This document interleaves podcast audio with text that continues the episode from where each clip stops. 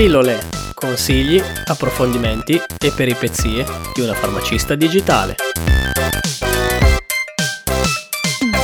Ciao a tutti e benvenuti in questa nuova puntata di Pillole. Siamo vicini al solstizio d'inverno, alla giornata più corta dell'anno e, data l'annata, direi che questo dicembre non vedo l'ora che finisca al più presto. Oggi Alice, di che cosa parliamo? Ciao a tutti e ciao Manuel. Oggi parliamo di un argomento maggiormente cosmetico, ma non solo. Ti faccio una domanda. Nel periodo invernale, oltre alla vendita del paracetamolo per la febbre, l'acido acetilsalicidico per il raffreddore, cosa si vende di più in farmacia? Ah, non lo so, i regali di Natale?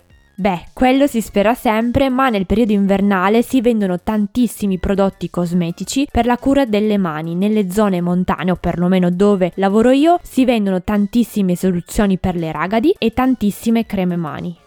Io non ne capisco l'esigenza, le mie mani sono morbidissime anche d'inverno. Eh, grazie al cavolo sei smart working da non so quanto e ti lavi le mani solo per mangiare, anche perché le poche volte che esci di casa ne combini tutti i colori, ti infilzi le spine delle rose mentre fai lavoretti in giardino. Però, ragazzi, chiunque lavori all'aria aperta e f- o fa lavori a contatto col pubblico, come noi farmacisti, oppure ha le mani sempre nell'acqua o fa un lavoro per cui si utilizzano detersivi, come per esempio baristi, ristoratori, parrucchiere, e ha bisogno di disinfettare disinfettare in continuazione come gli operatori sanitari, gli ossi, gli infermieri e i medici, le mani in inverno diventano davvero un punto debole e in questo 2020 ciò che fa davvero la differenza ed è una vera batosta per le nostre manine è la continua igienizzazione delle mani con soluzioni alcoliche o gel disinfettanti. E non lo dico solo io, ma uno studio del 2006 pubblicato su BMC Dermatology sostiene questo. Il lavaggio delle mani ripetitivo e frequente aumenta la secchezza della pelle. L'uso di una crema per le mani immediatamente dopo ogni lavaggio può limitare sia la secchezza della pelle sia la rugosità che si forma sulla pelle. L'uso regolare di preparati per la cura della pelle dovrebbe quindi aiutare a prevenire la pelle secca e ruvida, soprattutto tra gli operatori sanitari. Dunque, prendersi cura della pelle è fondamentale. Perché dici così? La cute è la prima barriera che ci protegge dagli agenti esterni, rovinata quella barriera siamo maggiormente suscettibili e soggetti a infezioni. Prima di raccontare quali prodotti esistano in farmacia, spiegaci che cos'è una ragade.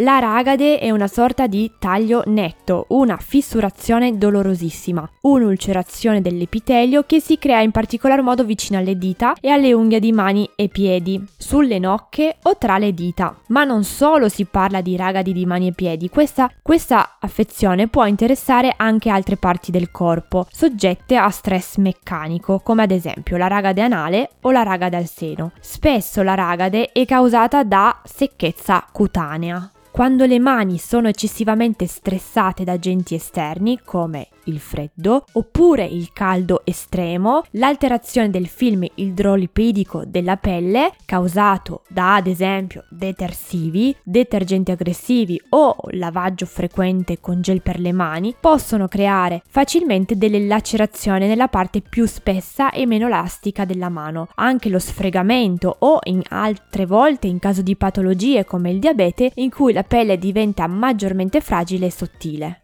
Allora cosa possiamo fare? Possiamo fare questo, prenderci cura della nostra pelle, idratando, proteggendo e prevenendo il problema. L'idratazione può essere fatta con una buona crema a mani durante il giorno, bastano piccole quantità e spesso, ma quando non è possibile mettendo un bello strato la sera prima di andare a dormire aggiungendo dei guanti di cotone. Secondo punto, proteggendo le mani dal freddo, con guanti se siamo all'aria aperta oppure utilizzando quando è possibile guanti idonei durante il lavoro. E infine prevenendo il problema utilizzando detergenti delicati adatti alla cute, quindi detergenti che rispettano la barriera cutanea e che non siano eccessivamente aggressivi. Faccio un punto sui guanti. I guanti devono essere adatti all'utilizzo. Se avete già patologie della pelle è meglio acquistare guanti senza polvere. La polvere asciuga la mano e tende a seccare ancora di più. Inoltre una mano stressata potrebbe essere più suscettibile alle allergie, ad esempio al lattice. Infatti sarebbe meglio prediligere guanti in vinile. Ulteriore attenzione all'utilizzo dei guanti perché i guanti sono altrettanto un ricettacolo di germi. Dunque Comunque non abbassate mai la guardia, non bisogna toccarsi né occhi né naso e né bocca mentre si indossano i guanti e dopo l'utilizzo bisogna ugualmente lavarsi le mani per 60 secondi e poi smaltire i guanti in modo corretto.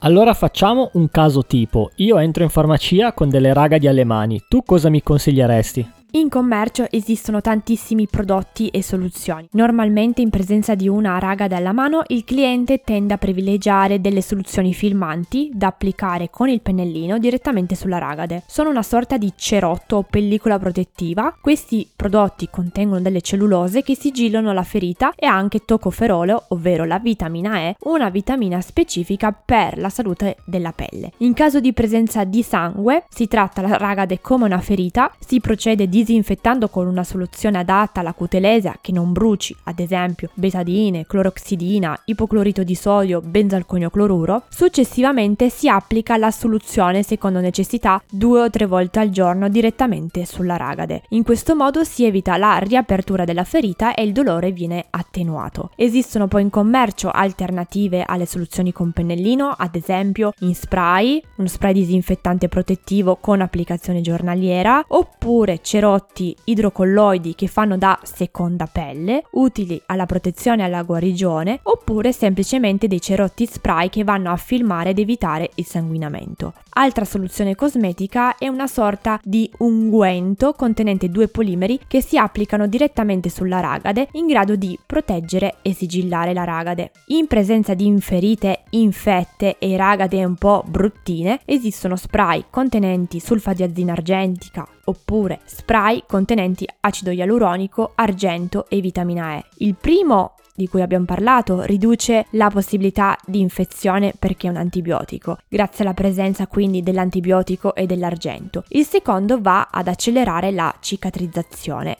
Altro punto importante di cui parlavi prima è l'idratazione. Ebbene sì, idratare le mani è fondamentale, si consiglia di idratare le mani ogni 3-4 ore dopo ogni lavaggio, ma se non si ha tempo o modo durante il giorno è bene farlo in maniera abbondante la sera. In farmacia consiglio spesso di utilizzare della crema mani con dei guanti in cotone in modo tale da trattare la mano in modo specifico durante il sonno. Il secondo punto è utilizzare delle buone creme mani, è fondamentale soprattutto se la mano è già irritata evitare l'utilizzo l'utilizzo di creme mani con profumazioni eccessive. Prediligerei creme a rapido assorbimento, spesso l'untuosità della crema dissuade nel suo utilizzo, creme con burro di karité ben formulate e se la secchezza della mano è eccessiva utilizzerei l'urea. L'urea ha la capacità di eliminare la secchezza della pelle e ha concentrazioni superiori al 20% a effetto cheratolitico e sfogliante. Concentrazioni così alte però le eviterei per l'utilizzo nelle mani ma lo consiglio consiglierei soprattutto nei piedi molto molto ispessiti e callosi. Quando invece la pelle è escoriata e non c'è integrità cutanea, mi piace consigliare una coccola per le mani, un dispositivo medico, una crema contenente acido ialuronico specifica per le mani. La cicatrizzazione delle mani dovrebbe essere più rapida e in questo modo la mano risulta subito più idratata.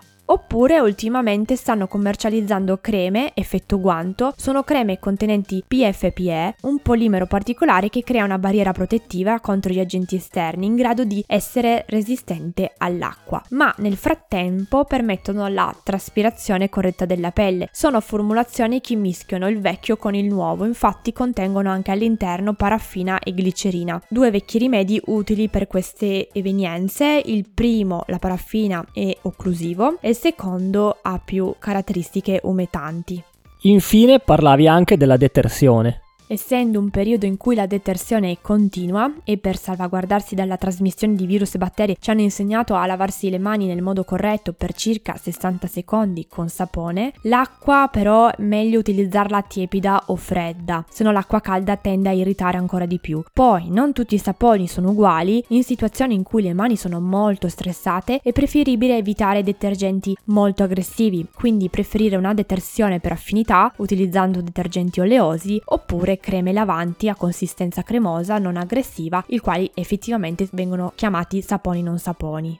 Grazie Alice per tutte queste dritte. Nelle note troverete tutti i riferimenti di ciò di cui abbiamo parlato oggi. Troverete alcuni esempi di prodotti. Vorrei specificare che i prodotti inseriti hanno unicamente scopo esplicativo e non abbiamo ricevuto nessun compenso in pubblicità per parlare di tutto ciò. Fatta questa ultima premessa, vi ricordo, come sempre, di seguirci sulla pagina Instagram Sorry I am a Pharmacist, di iscrivervi alla newsletter sul sito web www.alicepharmacist.it e se vi è piaciuta questa puntata iscrivetevi a questo podcast. Per farlo trovate tutte le informazioni sul sito web www.pillolepodcast.it. Di nuovo un saluto a tutti e alla prossima puntata. Ciao.